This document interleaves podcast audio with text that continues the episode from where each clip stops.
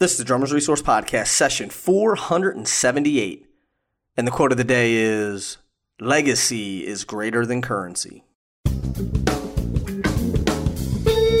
You're listening to the Drummers Resource Podcast, home of in depth interviews with the world's greatest drummers, music industry professionals, and thought leaders. Inspiration, education, and motivation for drumming and beyond, and beyond, and beyond, and beyond. What's going on, everybody? This is Nick Ruffini, episode 478 of the Drummers Resource Podcast, and we got a good one for you. I'm super excited to have the one and only Mark Guiliana back on the podcast. It's been a few years since I've had him on, and we talk about. I mean, we get pretty deep. We get we get into a lot of the mental aspects of playing, developing your own sound, uh, thought processes, serving the music, legacy, all of those sorts of things, being grateful, being present. There's a lot of great, great stuff in here.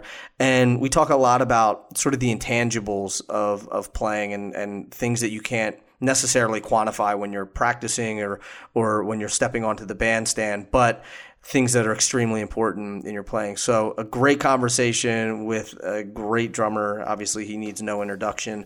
And we're going to get right into it. Let's get rocking and rolling with my man, Mark Guiliana.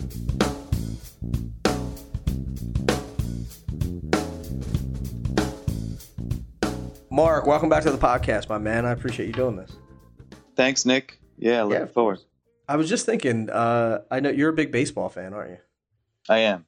Yeah, today's opening day. So, how you feeling about what are you? So, are you a are you a Mets fan or are you a Yankees fan? So you're trying to divide the audience right off the bat, huh? um, you know, I am. I root for both teams. I, you know, growing up in New Jersey, um, you know, there's no real um, science to who to root for. right. So I've kind of had pockets. I've bounced between each team throughout my childhood years. Um, but I, I, I know it's a very politically correct answer, but I, I absolutely root for both teams and really, uh, you know, when when those teams are good, baseball is very exciting. I'm Yeah. actually in um, St. Louis at the moment, and um, uh, the hotel overlooks Busch Stadium. I'm, I'm on the 18th floor, and I can oh, see cool. inside the stadium. It's too bad they're um, They're away. they opened up in Milwaukee, so uh, Uh, I would have had this uh, per- perfect view for the for the game. But that, that somehow it's still amazing. fascinating. Yeah, somehow it's still cool to just look out at the stadium and imagine the chaos when you know when it's full. Yeah, that is pretty cool. I mean, at, at least you're uh, at, you, at least you have two teams in different leagues. You know, so it's like Right. it's not too bad. But the question is, who would you root for if they were in the World Series yeah. against each other? You know, yet again. I'm still trying to get my- you in trouble. so check it out. I actually um, one of my favorite um, sports personalities is Dan Patrick, hmm and he was a longtime Sports Center anchor, and now he has his own show for many many years. And um, I like the way he talks about it. He's you know when when he entered that world, he said he had to kind of stop rooting for his favorite teams uh, just to be provide a fair perspective, you know, when covering the sport. But he Mhm. always roots for a good story. He says, Yeah, and I actually completely agree. You know, I'd if um, I would just root for an amazing game, like a really competitive, um, exciting game, and even even if you know the team I quote unquote didn't want to win ended up winning in a dramatic fashion, I would still take that over you know a boring eight nothing game where my team won. You know, sure. so within reason, within Mhm. reason, there are certainly times to um, really take a side, but I typically side with the underdogs and you know root for root for that story. But you know, you you could catch me, you could probably catch me pulling for the Yankees from from time to time. Yeah, fair enough. Fair enough. Uh, I think there's. I think there's. It's interesting because I think there's so many parallels between being a professional musician and being a professional athlete. And I actually I had uh, Christian Kirksey on here, who is the he's a linebacker for the Cleveland Browns, but he's also a drummer. Uh, he grew up playing drums, grew up in church and everything. We were talking about some of some of the parallels of that, and I think that I think that you know a little bit about that too. I mean, your brother, if correct me if I'm wrong, your brother's a coach. Yeah, he he recently uh, moved across the country, so he had to give up that gig. Um, ah. But yeah, he was a Division One uh, baseball coach, college coach, right? And um, his his family, he moved to Portland, um, so he's on the hunt for a for a new job. But yeah, both my brothers played baseball well into college, through college, and really at a high level. Um, and yeah, my, my oldest brother is still entrenched, but, uh, gotcha. yeah, so I've been around, I've been around the game my whole life. And have you guys ever discussed that the parallels of, of what it takes to be a professional musician versus what it takes to be a professional athlete? Not too, um, not in too much detail. I guess, you know, from a distance, we could compare, um, paths, but no, not, not too scientifically. No. But I agree. It's there's, I mean, just you know, commitment to one's goal is you know that's I guess fairly obvious. But you know, mm-hmm. I think sports like um, drumming, I don't. It's it's impossible to deny the physicality of drumming. I'm not one who likes to think of the athletics of drumming because sometimes that takes me away from the art side of it.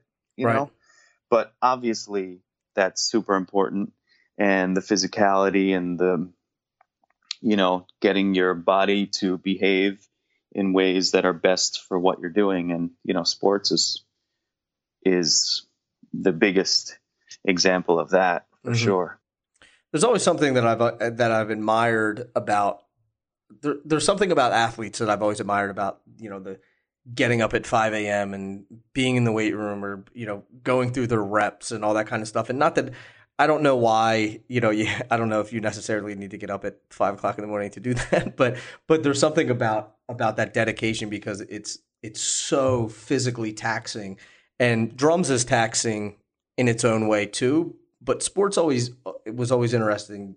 Just that the concept of the men, the mental aspect, the physical aspect, and putting those two together. And I always thought, how can I sort of do this with the drums without, like you said, without getting to that to that sort of athleticism in drumming because that is something that that I'm not really into. Uh, or I'm yeah, not into at all. So right, right, and and I think it's important to acknowledge, um, you know, but yeah, I think like it's it's tricky because almost all of my favorite drummers have flaws in their technique and you know uh, there, there's certainly imperfections um, in their physical approach um, just so happens but all, all of my favorite athletes seem to be flawless physically right. you know so you yeah. really can't get away with um, anything less than just you know that that work ethic to maintain the physical condition. Also, I guess the window, depending on the sport, you know, the window is pretty small, um, and um, you know the the time that you can, how many years can you really be at your best in a given sport? Right. Um, whereas, thankfully, music, art, drums, you know, uh, I think the goal that many of us share is that we could do this um, for our whole life, you know. Mm-hmm. So, yeah, it's I, I definitely I definitely watch a lot of sports, and um, it's it's mostly you know uh, just a, a, simple pleasure, but there are definitely um, elements of inspiration and really just uh, you know I just love watching people um, perform at the highest levels, you know. And again, yeah. I think sports is sometimes the most one of the the clearest examples of that are like um, just physical excellence, but but really, yeah, like the degrees of focus and the commitment and like you're saying, work ethic, all that stuff. It's really like everything is firing on all cylinders. Mm-hmm. How, do you feel just to touch on a little bit about what you said about sort of the the physicality and and the quote unquote athleticism of of playing. Do you think that there's a lot of that happening now where we're leaning a little bit heavier towards the physical aspect of playing and the athleticism of playing versus the art and, and creativity of it?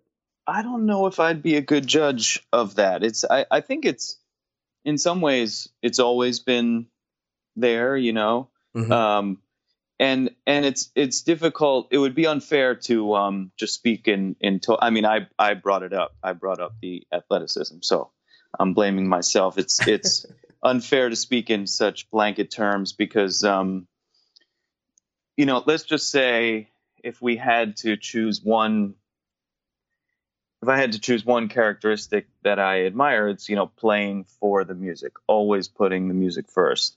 And uh, there are certain styles of music that absolutely demand athleticism and Mhm. you know physicality at the instrument.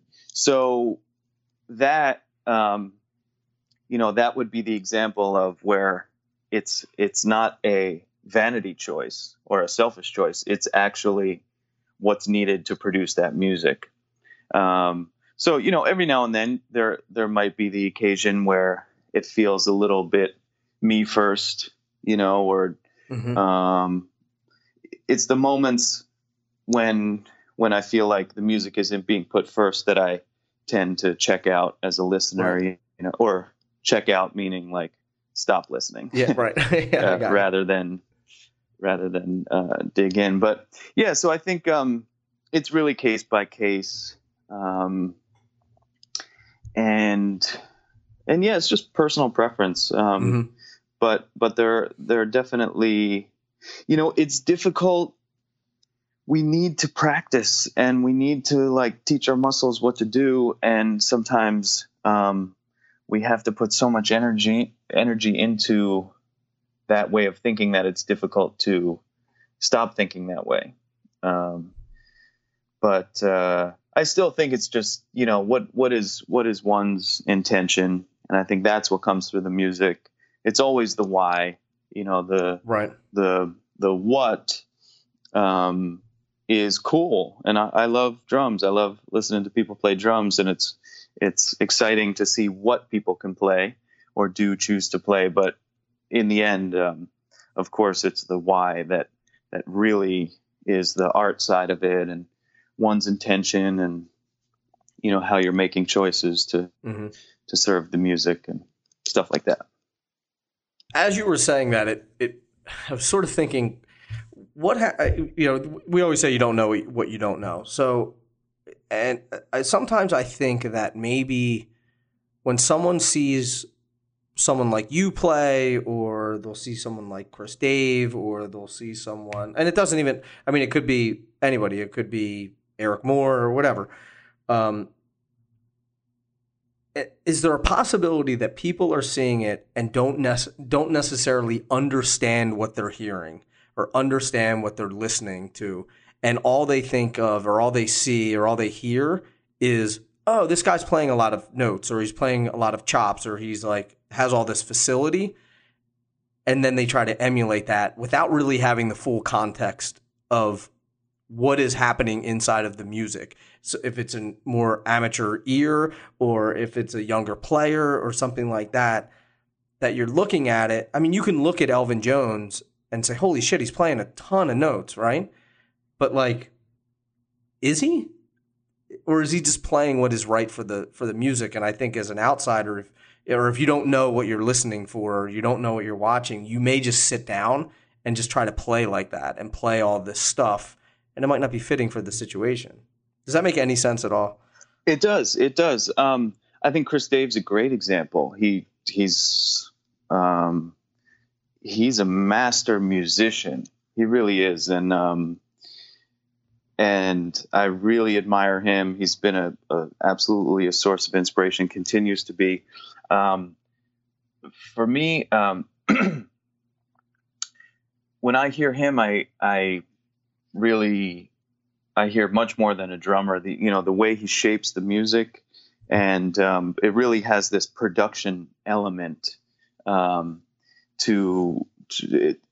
It was it was very helpful to be able to see him live a handful of times because you know on recordings I always thought, wow, this is this sound is perfect, and you know, you never know how responsible someone is for their sound. Was it was it kind of tweaked afterwards? Was someone Mhm. asking them to play a certain thing?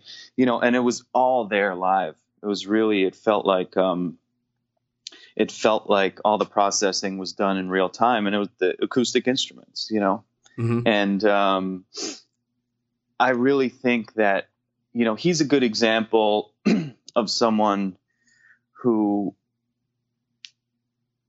I think a lot of his innovations on the instrument have come from um, you know uh, trying to reproduce elements in the music that a drummer didn't choose to do you know so it's almost Mhm. like say you play a really simple beat with four on the floor and a backbeat on two and four and that's the take and then later that that gets transformed in the production phase or whatever you know and now there's this delay on the hi-hat that he didn't play or that someone didn't play you know but you Mhm. want to emulate that and now you're forced to use your own brain to say okay how can i do this in real time and that for me is an opportunity um, that i always try to jump at is to try to emulate something that just isn't simply a drum performance. You know that's Right. why like heavily influenced by electronic music a lot of which is is not real-time drum performances. So in order to incorporate you know that feeling or those choices you have to kind of think on your own feet how can i try to pull this off? And chris was um is definitely an example of that for me. Um the way and and that's why so maybe he has to do some seemingly very drumistic thing in a given beat where he has to play like crazy fast singles on the hi-hat or something you know? And from one lens you could say oh wow look at those chops as you were saying. But from the other lens and i'd have to ask him to to be sure but i you know i really i trust him. As a listener i trust him and i'm thinking oh cool that that must have been later you know on the mpc they the beat repeat was set at x and now that that was on the hi-hat in this given phrase and he's trying to emulate that. You know what i mean? So it's Mhm. it's a much more um you know the the chops are the what or the the technique is the what but certainly not the why in those cases. And um yeah i just think you know he's thinking about the music and and um if it requires some t- if it has some technical demands then it's okay can you deal with that? Hmm you know but but i think um you know a lot of us from time to time have been guilty of uh, thinking about that stuff first like what can i do um, you know you you sit down to approach the music thinking about what can i do as opposed to what does the music need you know so Mm. i always think Mhm. about okay for me my favorite musicians say what does the music need and just the ability to identify that to be able to listen in a way where you could identify what the music needs is uh, huge you know and then after you've identified what it needs can you provide that and that's where the the technique and all those things come in um, but it's actually second on the on the list in in my opinion you know and um and not to mention uh, you know in an improvised situation all of these things are happening in in you know split second Right. uh, decisions and choices. So, yeah, I mean that's that's whenever I listen to my favorite drummers, I'm always in awe of the, you know, the why. Mhm. Why did they choose to do that? It, it looking back, it's so clearly the the perfect musical choice. You know, why? What what led them to that? Much Mhm. more so than the the actual content, you know, or the Right. stuff they played. And this may be a hard question to answer, but is there a way that you have that you've developed that skill, or is it just a matter of listening and listening and listening and listening and start to understand sort of how the player is and how they make how they make decisions because I'm thinking of younger players that are you know that are listening to one of your records or or whoever and they're they're hearing the the chops and they're hearing the drums and they're not hearing the music and they're not hearing the musical decisions that are being made. I think it's helpful to just think in big picture terms. Um, energy. You think about what what energy the music needs in a certain moment. What um, you know, th- just the shape of things, sound in general. You know, I think the more you can step back from your specific ideas or get out of the, you know, here's my groove, here's my fill kind of mentality, mm-hmm. um, and just think about the overall flow, trying to support the other musicians. Um, you know, good stuff starts to happen when when you think that way and over time more and more you'll be more confident with you know playing the stuff that that feels right but mm-hmm. again it's that trap of we need to practice a lot to to um you know get this level of proficiency on the instrument and and in doing so all that practicing uh, we need to work extra hard to make sure that we don't um, get stuck inside those ideas or hold on to those particular ideas too tightly.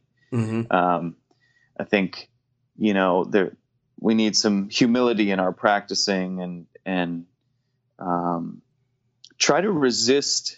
Uh, maybe this is going down a little different path, but um, inside our practicing, try to resist labeling things as cool or uncool uh, mm-hmm. in that moment because um, we we don't know what the music will need until that moment arrives. So I just want to gather as many ideas as I can, be able to play them in a confident way, and then um, let the moment uh, again let the music tell me what it needs, and then hopefully I can uh, hopefully I can provide that. Mm-hmm. Yeah, that, that's such an. I mean, uh, you've been there for a long time now as a player, but it's such an awakening when you. I think the first gig that you play and you feel that way, you know, when you're actually thinking, "Oh wow, I'm not, I'm not dictating where the music is going. The music is dictating where I'm playing or what I'm playing, and it's it's telling me what to play versus me trying to push in these things that that I practiced for the last, you know, three weeks in the practice room at seven, 73 beats per minute and then 78 and then 82. And now I'm going to take it and drop it into this song. Uh, yep. Yep. like really, you know, once the music starts dictating things, I think that opens up just an entirely different world. And then you realize you have, you know nothing, you know, and you're like, oh, wow, I have all this whole new, uh, it's like opening a door and now you're like, oh, I have this whole other room now that I can that I can decorate and and start you know moving the furniture around in. Yeah, or you actually just you you walk out of the house and now you're just outside. you know, because um, that's really what it feels like. And you know, I know it, it may sound a little you know um, mystical um, to talk that way. Like, what do you mean the music tells you what to play? Like, come on, man, you you know, I know yeah. uh, it, it's not so quantifiable, but um, at the very least, I would say it's a really um, a really relaxing place from which to play. You know, um, mm-hmm. because uh, raise your hand if you've ever um, sat down at the drums and not know what to play. Me, you know. Right. Yeah. um, so in those moments, um, you know, then it's like, okay, well, now what? And it's like the just open your eyes, open your ears. Like uh, the music is all around you, and always, always, you know, throwing these ideas at you and and guiding you. You know, and there mm-hmm. could be times where the music tells you to step up and take charge and be be the alpha you know right. that that is an option inside of uh, this uh, approach. Um, so yeah, it's. I mean, this is this is stuff that I think about a lot. So I'm glad we're touching on it. the fact that that it's not quantifiable is something I think that is frustrating for a lot of people. Do you have do you have ways of practicing that? Do you have ways of and I hate even to say practice because it sounds like grabbing a book and going into the into the practice room and setting up the book and turning on a metronome. And Mhm. I don't know if that's and you would you can speak to this a lot better than I can. I just don't think that's the way you get there. Um, Right. So do you have ways that you do it or that you suggest other people do it? And I and I think it's such a hard thing because it's not quantum. We can't measure whether you're getting better at it technically. You know. hmm hmm Well, I'd be it'd be silly for me not to mention that I actually um, I agree with everything you said. I I did write a book which um, the whole time is came out a few years ago, maybe around the time we spoke. I don't I don't remember, but Mm-hmm. um, I was battling with that the whole time. You know, when I was younger, I didn't have any of my own ideas. I needed my teachers. I needed these books to fill me up with ideas. Mm-hmm. Um, so I have very, very fond memories of what you just said, being in the practice room with the metronome, with the book, because I needed that. And Mhm. um, and there are still some books that I'll flip through from time to time and just, you know, it's, oh right, this thing, okay, and you know, it might re reignite something. And so it was an honor for me to kind of contribute to that library. I mean, there's a Mhm.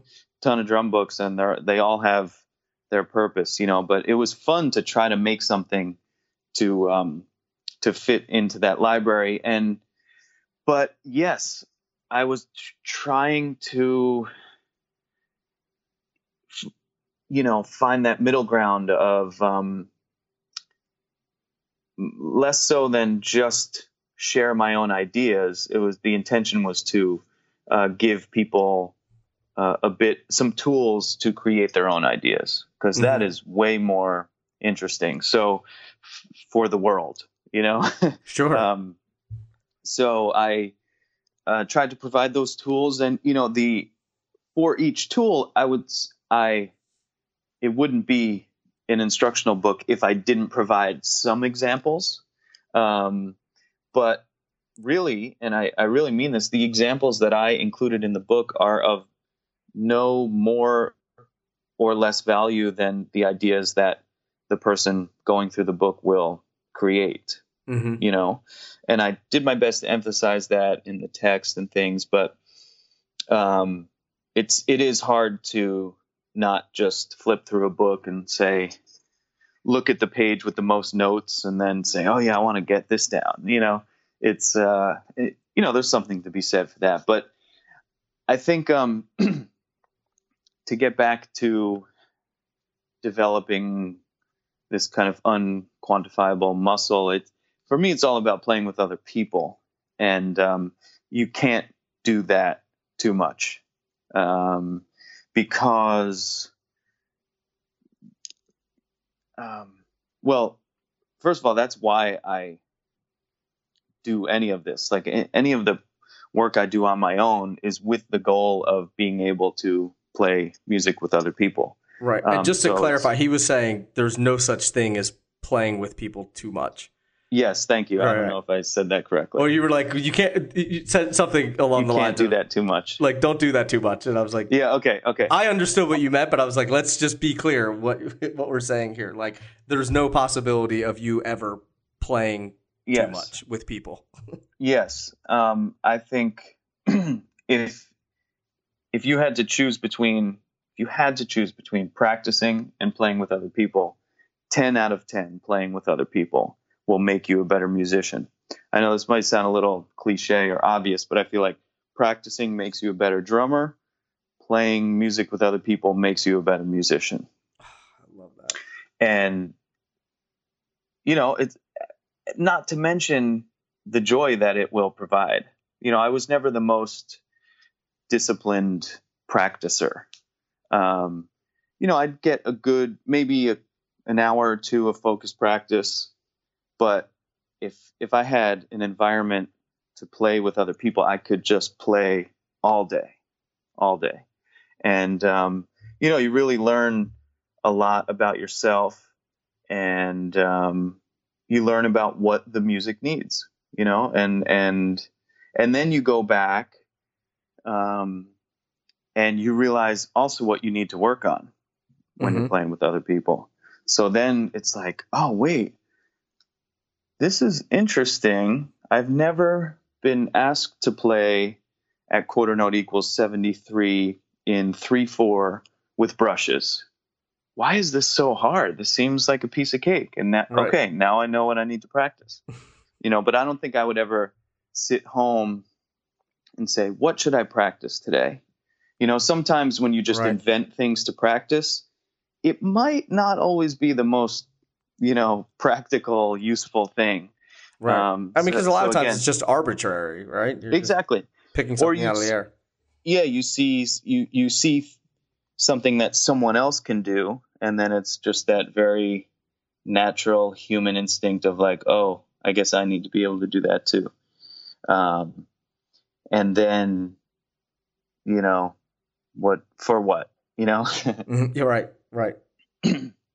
just copy it and paste it into somewhere that it doesn't belong, or you're Right. never going to use it, or I mean, who knows? You Right. might, but but yeah, I, I'm all for like, hey, if you're if you have the discipline to practice the drums, please do it. You know, and in and in that sense, you could say there's there's no. uh, I wouldn't say you're wasting your time by any means, but um, you know, it's it, it like you're saying, it could be quite arbitrary as to what you choose to practice. This episode is brought to you by Music Pro Insurance, and for the last 20 years, they've been offering affordable insurance for musicians to protect their gear. Find out how you can protect up to $12,000 worth of gear for about 150 bucks a year. Check them out at musicproinsurance.com. Hey, do yourself a favor and check out ProMark Select Balance drumsticks. These sticks give players the ability to fine tune their standard stick model to fit their playing style. Let me give you an example. If you play rock or country or metal, check out the forward balance. These are front weighted and give you enhanced power and speed. If you are playing jazz or funk or gospel, then check out the rebound balance. These are rear weighted and gives you more finesse and more agility. Plus, they're made by ProMark, which you know you're going to get a quality product because they control the entire process from the forest to the finished drumstick. Plus, they're paired by pitch and by weight, so there's zero guesswork when you're grabbing that stick out of your stick bag. Do yourself a favor, check them out by going to promark.com.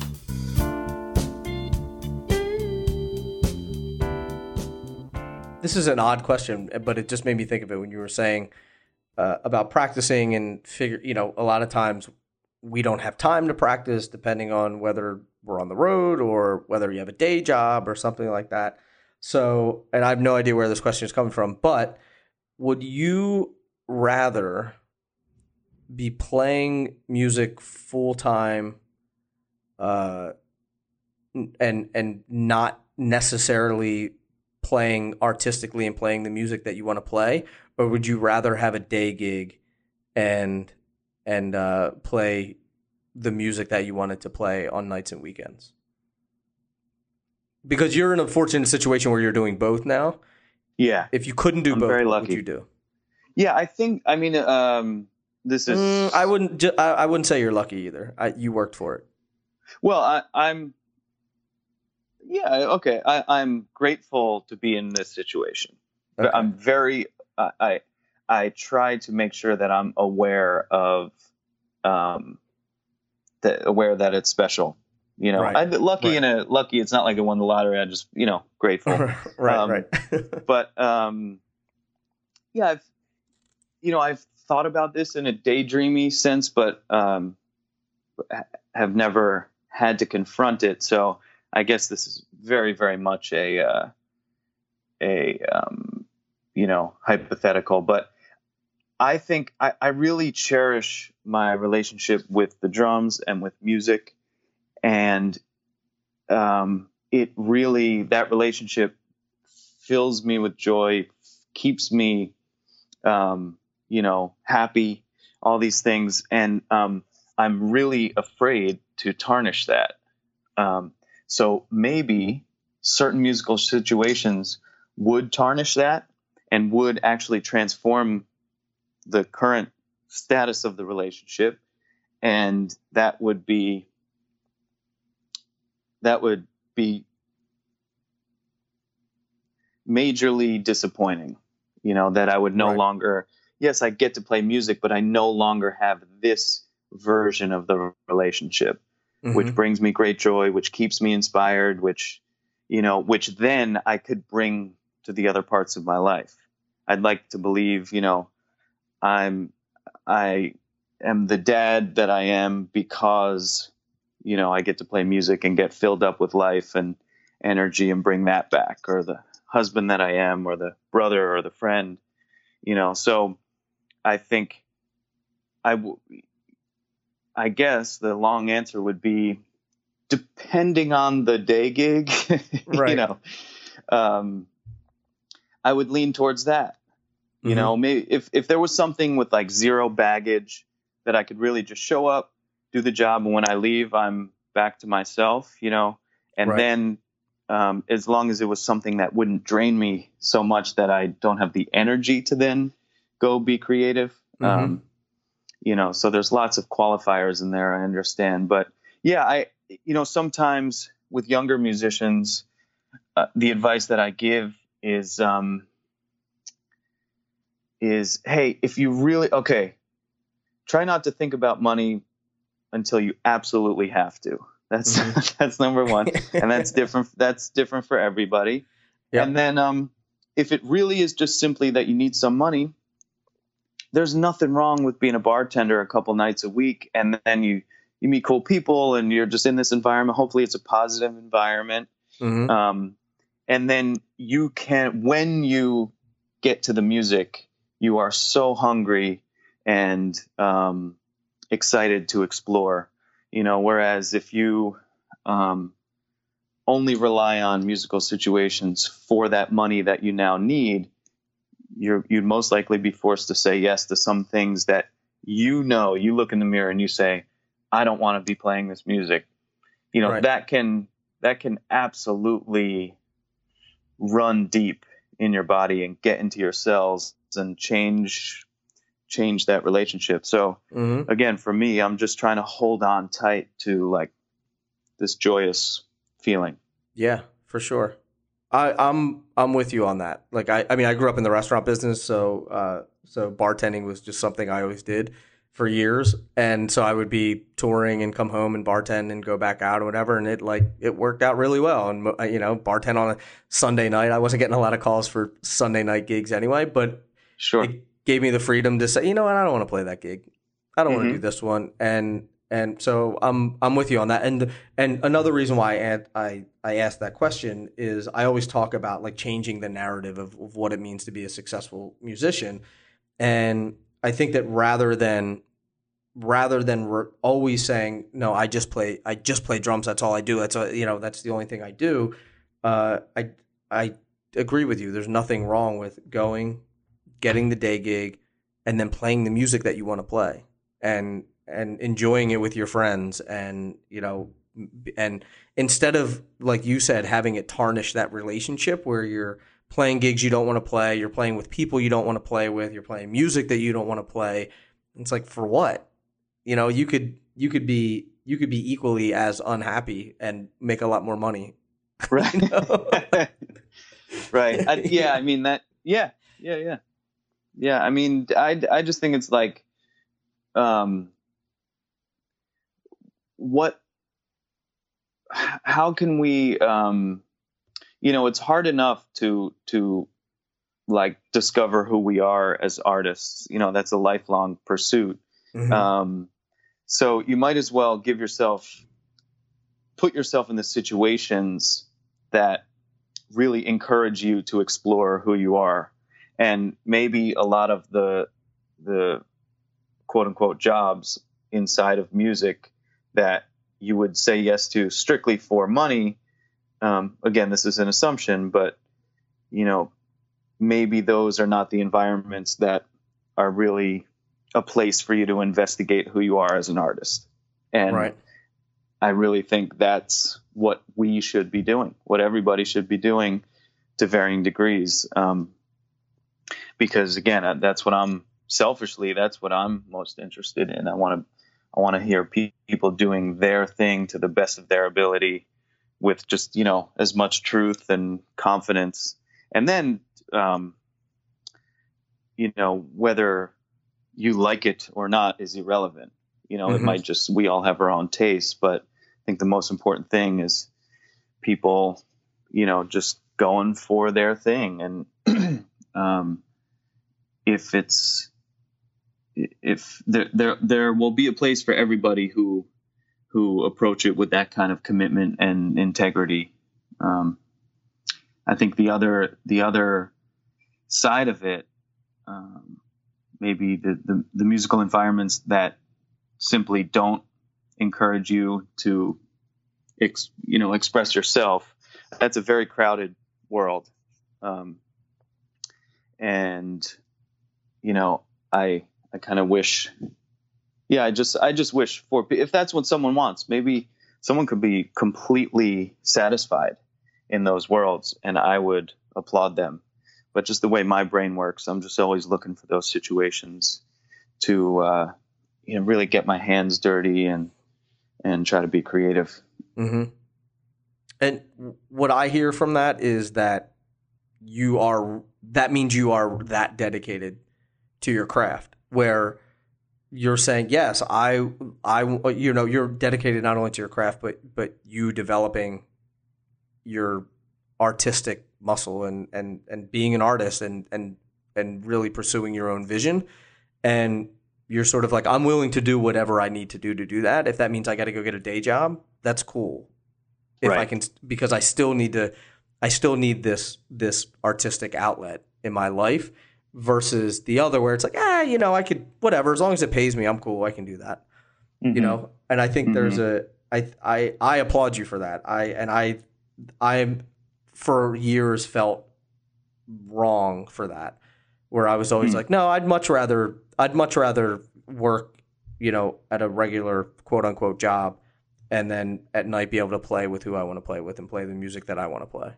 Mm-hmm you know? Yeah not that i, I also, by any means for the record by any means comparing myself to you in terms of artistic expression or, or creativity or anything like that but i understand i understand what you're saying. Yeah for sure. And i think the other thing to measure not measure but just to be aware of is um, you know um, you know if you're not in an ideal situation um, the one thing I look at is like, okay, this might not be ideal, but how can I help others? You know, um, that or or by doing this, how would this help others? Because that's a huge, for me, that's much more quantifiable than or important, I should say, than money. Um, I would much if there's something. Um, you know, I had an experience recently where I was in Houston last weekend and I had the opportunity to go to a high school uh, out of the city just a little bit, Chavez High School, and um, the music program is uh, very, very humble, and they're doing their best. And the the band director was super cool, and they invited me to just you know check out their jazz their jazz band class, and it was maybe a dozen musicians, and this was the only time that they touched their instruments really that n- mm-hmm. no one had private study and they're all uh, you know um, they played they played this cool version of creep by radiohead and the guy who was singing was actually the guitar player but they just kind of recruited him to sing you know mm-hmm. and um, and then they played uh, chameleon the herbie tune and nice. it was um, you know the level was the level the level is exactly what it should have been considering uh, all these elements. But like the spirit in the room was insane. Like I really, I it filled me up with with positivity and you know sometimes every now and then you get in those situations and it kind of feels like everyone's looking at you like why is this guy here you know i'm just you know and you feel like they had kids that want to be there i don't know it's right. you know but this was the exact opposite. It was like, it was just a great energy. And there was something to be said about I don't want to rule it out, you know, but this isn't the kind of environment where you know these kids, every one of those kids is going to go on and be a professional musician. You know, Mm-hmm. this is just another class in in their day, Right. and uh, it was really exciting to get to interact with them and to get to play with the band and all this stuff. And it was like, okay, this is like that hour of my day. Um, that experience was actually impossible to quantify the what the feeling it gave me, you know, Right. and it really caught me off guard too. I, I was just like, okay, I went to a couple schools that day and it was cool.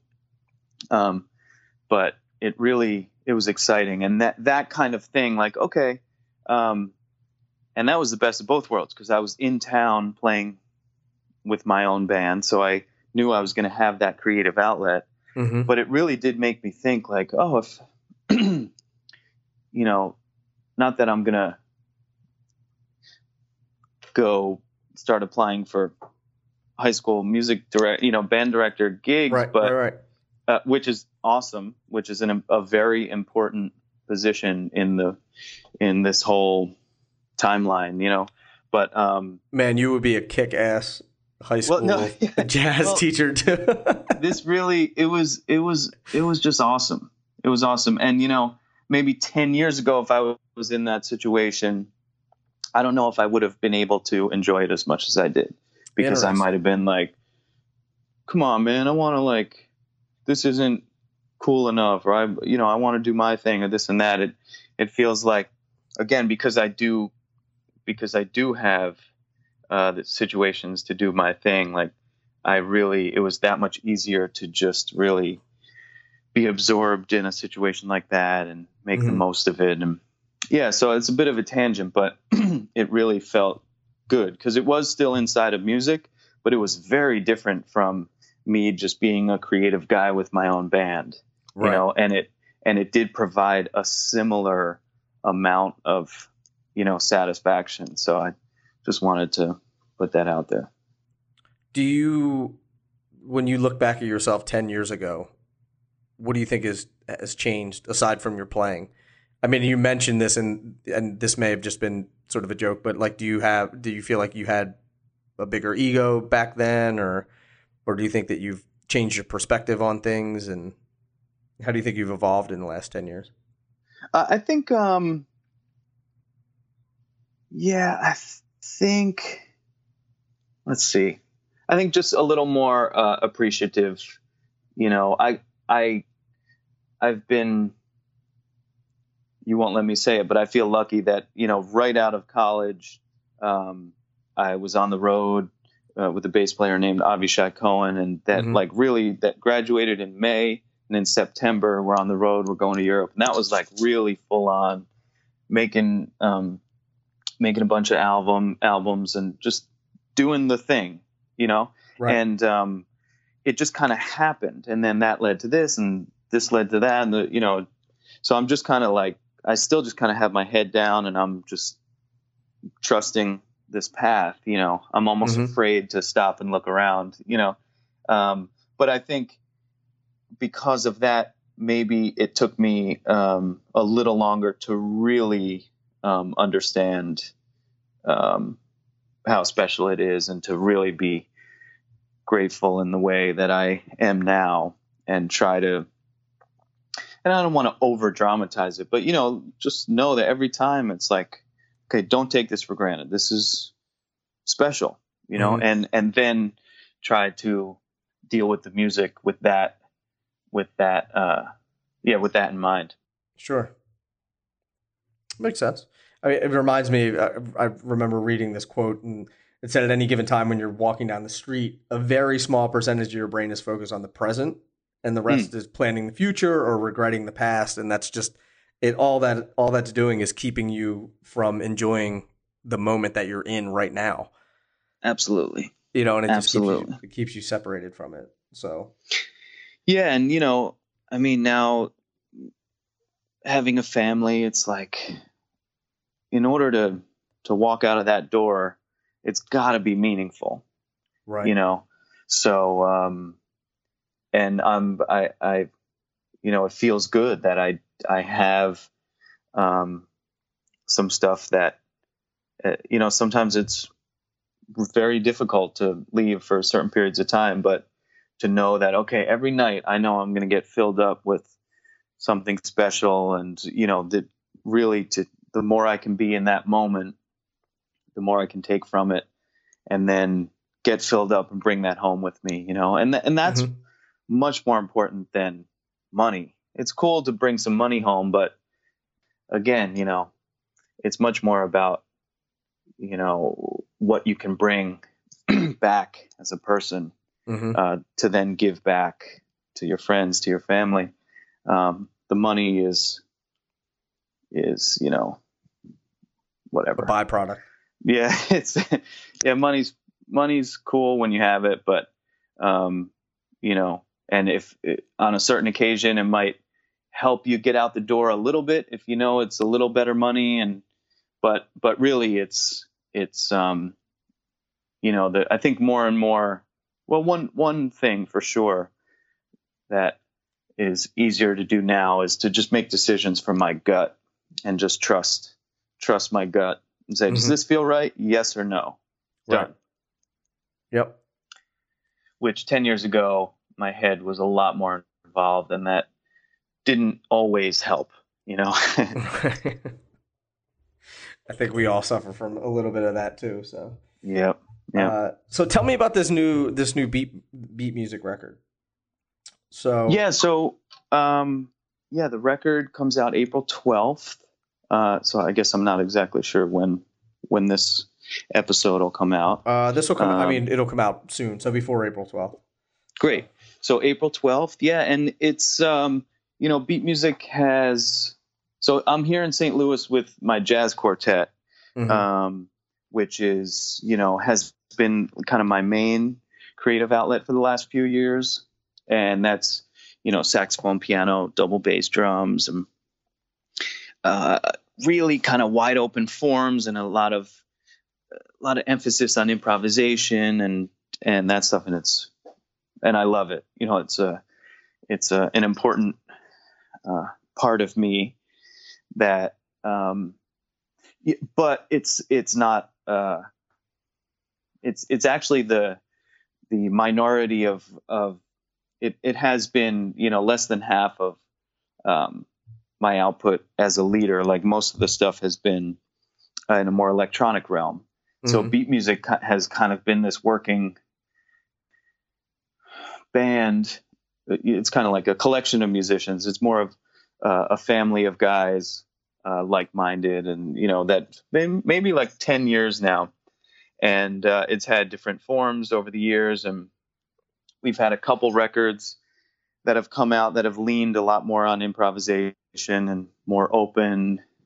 Um, but this record is, is, kind of through composed. It's just, you know, um, a new batch of music that um, I uh, kind of just uh, conceived on my own before bringing it to the guys. But of course, I can't overstate how important and necessary they are. You know, so even though it doesn't really feature improvisation in its um, typical form, like mm-hmm. solos and stuff, it I'm still relying on them for okay. Here's here's the stuff. Here are the parts, but please make your own choices. It's just in a more nuanced way the, sure. the improvising that's happening and so yeah and and and I tried to include um, you know everyone that has been in the the community over the years. So, you know, there's like four bass players and a bunch of keyboard players and all that stuff, just trying to be as inclusive as possible. Um, and yeah, it's, it's really, for me, although, um, we're 10 years in to the, to the project, it kind of, in a way, it feels like, uh, the first true, true picture of, of what the band is. Mm-hmm the one the one thing that's always that I always admire about you is it doesn't matter what you're playing; it always sounds like you. And hmm. so you're if you're playing something that's you know if you're playing electronic, then it still sounds like you versus like with your quartet. You know, like obviously you're not playing the same style or anything, but it just it always just sounds like you. And I'm guessing you know that's a conscious thing that you've always tried to do is develop your own sound. But has there been has there been ways that you have tried to develop each one of those different sounds, or you just kind of put everything together and say this is this is my sound? Like, cause I've always been interested to see how, like, I feel like I kind of always just play like the same shit. But with you, you're playing hmm. like completely different stuff, still sounding like yourself. Hmm. Yeah, I think this is a tricky one because I think over in the past when I've tried to like really consciously make decisions to have my own sound and things like that, I've failed uh, because they've been um, what kind of just surface, very surface level choices or very materialistic choices. You know, a good example of that is like gear. You could say because a lot of times people equate having your own sound with being unique, you know, and it's like if mm-hmm. your goal is to be unique, that takes no effort at all. You can go to Home Depot and buy some weird shit, and then you're the guy with the weird Home Depot kit, and there's right. only one of one of you in the world. But that doesn't. There's no depth to that uniqueness, right. you know. So, um, I actually think it's it, it's a slower path. It, it's more of a grind, but mm-hmm. um, to take the road most traveled, you know, if you could find yourself in the road most traveled, then it's like, okay, there's something going on there. You know, for example, with the jazz quartet, I'm very intentionally playing as traditional as a setup as I could, you know, um, four piece kit, pretty fairly traditional, like bop tuning, mm-hmm. two cymbals, um, it's like forced creativity within. The... Yeah, yeah. It's like yeah. okay, you know, everything in the world has been done on this instrument. You know, without doing any research, I, I would maybe think that that's the most used setup in the history of the instrument. Right. You know, I mean, from Elvin to Ringo to you know, um, mm-hmm. so. what do you have to say in that environment? Um, you know, it's again, it might be, it might, it's a little more of a slog, you know, right. uh, to get to to find it. But if you do, if you can find yourself in those environments, um, it's definitely like you know, it's it's it's almost like um, you know how some people wear a suit, some men wear a suit and they just look like a robot. You know, you're just like, right. okay, businessman number one, businessman number two, businessman number three. And then you get to a guy who's just, it's still just a suit. And you're like, whoa, who's that dude? Right. Like, yep. W- what's up? Something's different. Something's a little more thoughtful about the choice of X, or he's got the cufflinks, or he's got the this. And it doesn't have to mean fancier, or it's just certain details, certain care. Just and at the end it. of the day, yeah. Yeah. And it's still just a suit. You know, it's the cut of the, the leg and the where, it, you know, and I don't wear suits, so I, am kind of me neither talking out of turn. But you know, it's it's a it it could serve as this a suit in some ways serves as a uniform to equalize everybody. You know, mm-hmm. but um, so within that, to be able to find yourself um, without going to an extreme to stand out. You know, right? Um, I, I feel like that is could could be an, an analogy, and then um, you know, and a lot of that has to do with confidence, of course, but mm-hmm. but it's the details and it's the intention behind those details, and I think uh, another potential pitfall of focusing putting all of your energy into quote unquote being yourself is sometimes as we started the call you know sometimes that can come before uh, you know, giving the music, providing what the music needs. Mm-hmm. Um, so I try not, you know, I'm still always playing from that place. What does right. the music need? And then um, just yeah, listening to my instincts and trying to make choices within within that uh, that feel right. So the decisions that you said that you were making before, were you just trying to experiment with different cymbals or different tunings and all that kind of stuff and kind of figured okay this isn't the right thing to do yeah i mean I learned a lot from those um, experiments. Mm-hmm. You know, and a lot of it was um, I started playing a little later than my peers. I started playing when I was 15, so like I was never like the best guy at, at school or anything like that. So um, I was always trying to catch up, and sometimes you look for shortcuts. You know, like oh, so if I'm just the guy with the weird kit, you know, I'll get recognized for that kind of choice, and that'll set me apart. But th- there, it always felt like there was a an expiration date, if you will, to those yeah. kinds of choices.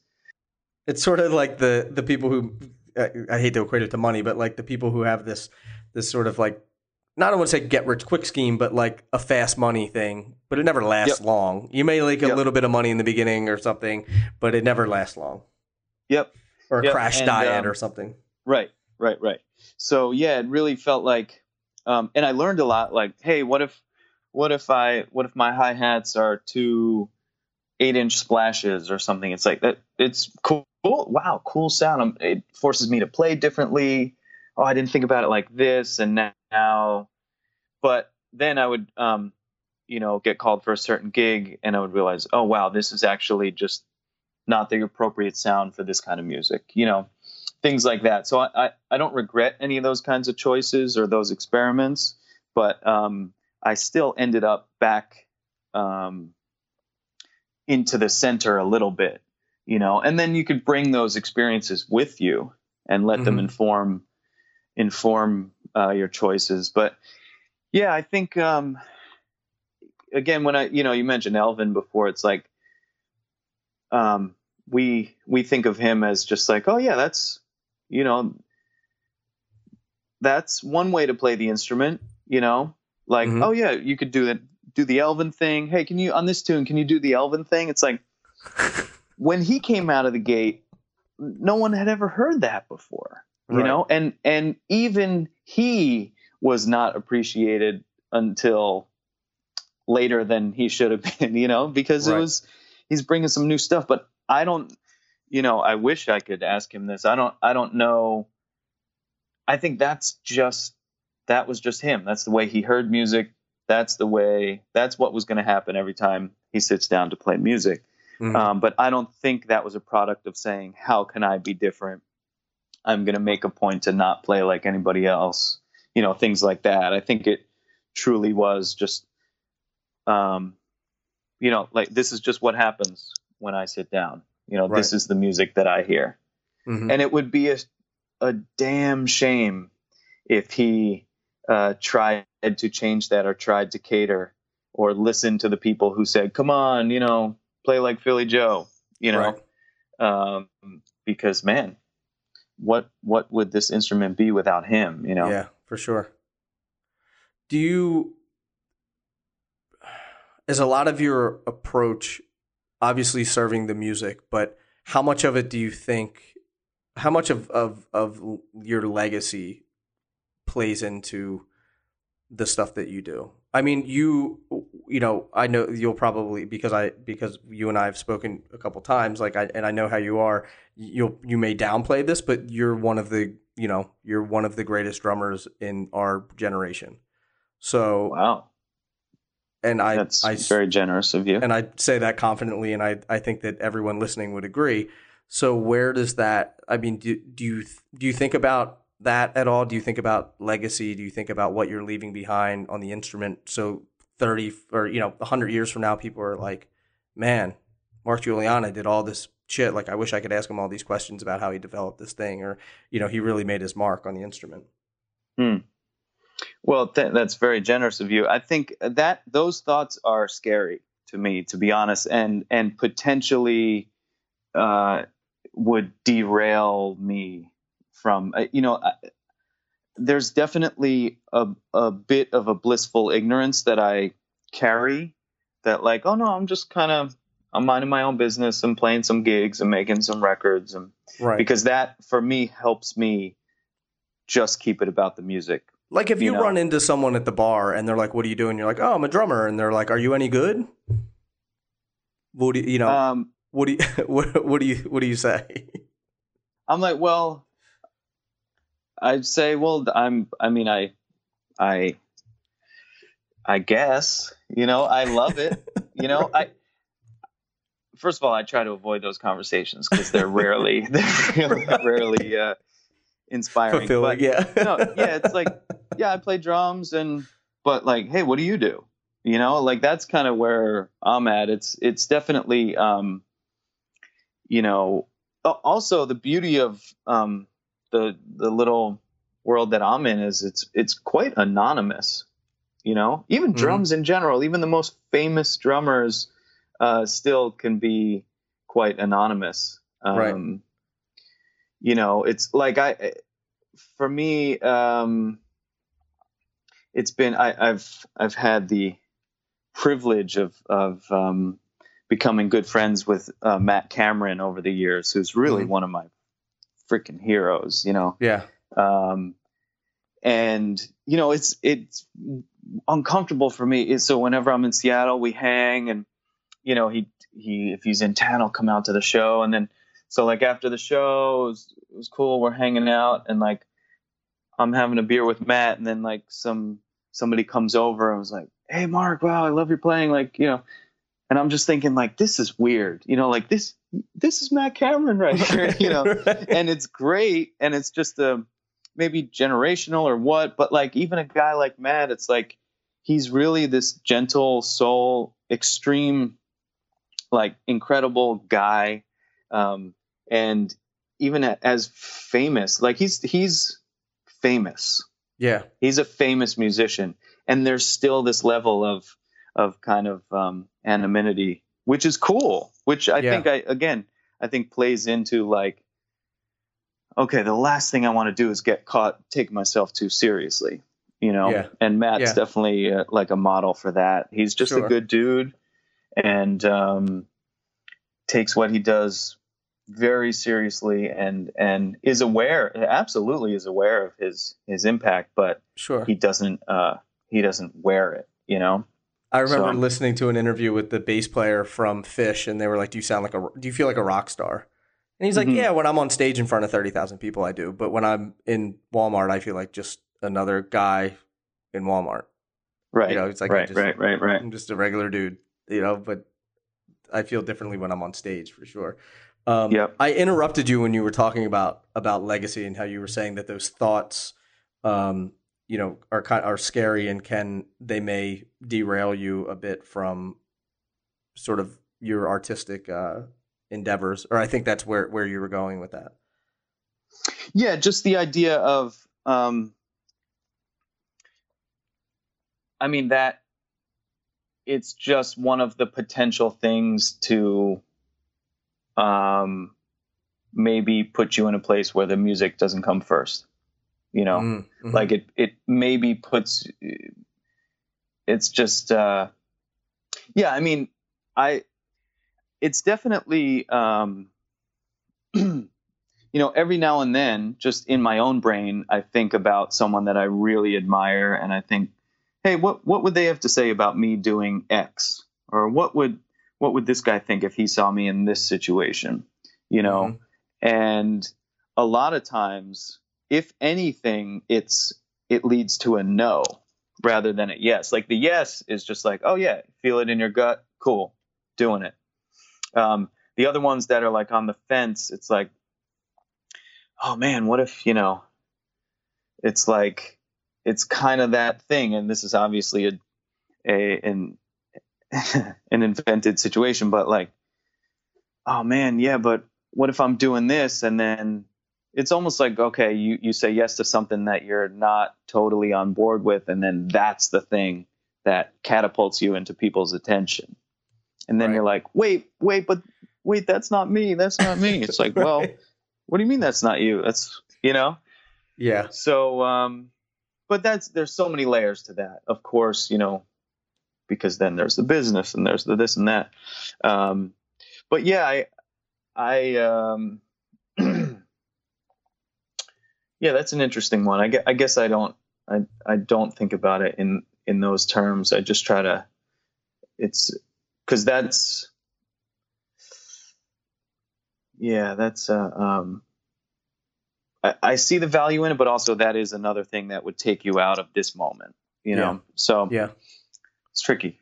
I and again, this is just my opinion. I think that you are in the position that you are because you that is how you think. Because you serve the music. Because you don't think Mm. about those things. Because you you don't take yourself too seriously into well, I mean, obviously you're playing and all but like you know what I mean? You don't have an ego about you. You uh you are you are humble and you know, you're just you're just there to serve the music.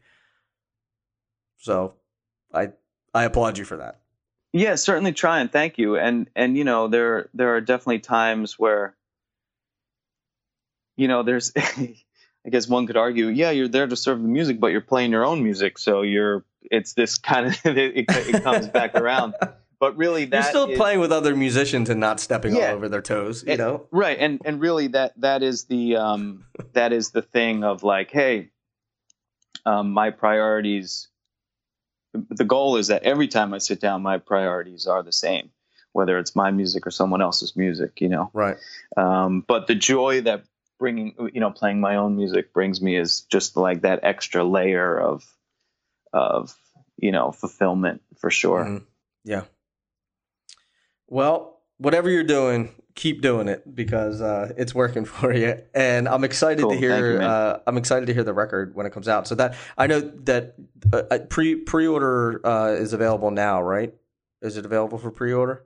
yeah everything it's all you know all the um you know obviously the digital avenues are are there and then if you still like cds you can grab a cd there's vinyl um nice.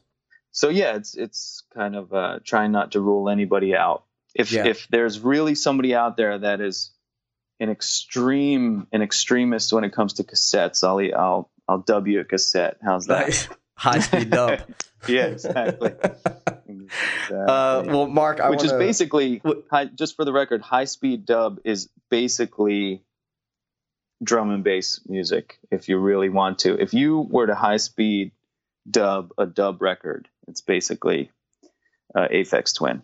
I just kind of just thinking about that in this moment anyway really. I mean, is that like? i don't know we got to try it we got to try it I feel like we should. yeah Now I just let me go grab my my double uh my double Yeah, we gotta- hunt it down my exactly boombox. exactly Um, well, dude, I appreciate you taking all the time to to chat. I know that you got a you got a gig tonight. You're on the road, and I know you know your schedule's busy. There's baseball on. You could be watching baseball right now. Um, you know, I turned the TV off. I, I said, even mute isn't going to cut it because this will be, I will not make any sense if there's baseball on in the background. I so. did the same. I, Yeah. had to, I, I, had- I had to turn the game off myself, and I was like, let me just concentrate here. So, uh, but again, thank you, man. It's always it's always a great pleasure to chat with you. I wish you all the success with the new record and safe travels out there on the road. And yeah, man, just keep doing what you're doing. Thank you. Yeah, hope to cross paths soon. Likewise. All Thanks. right, I'll see you, Nick. Thanks. Later.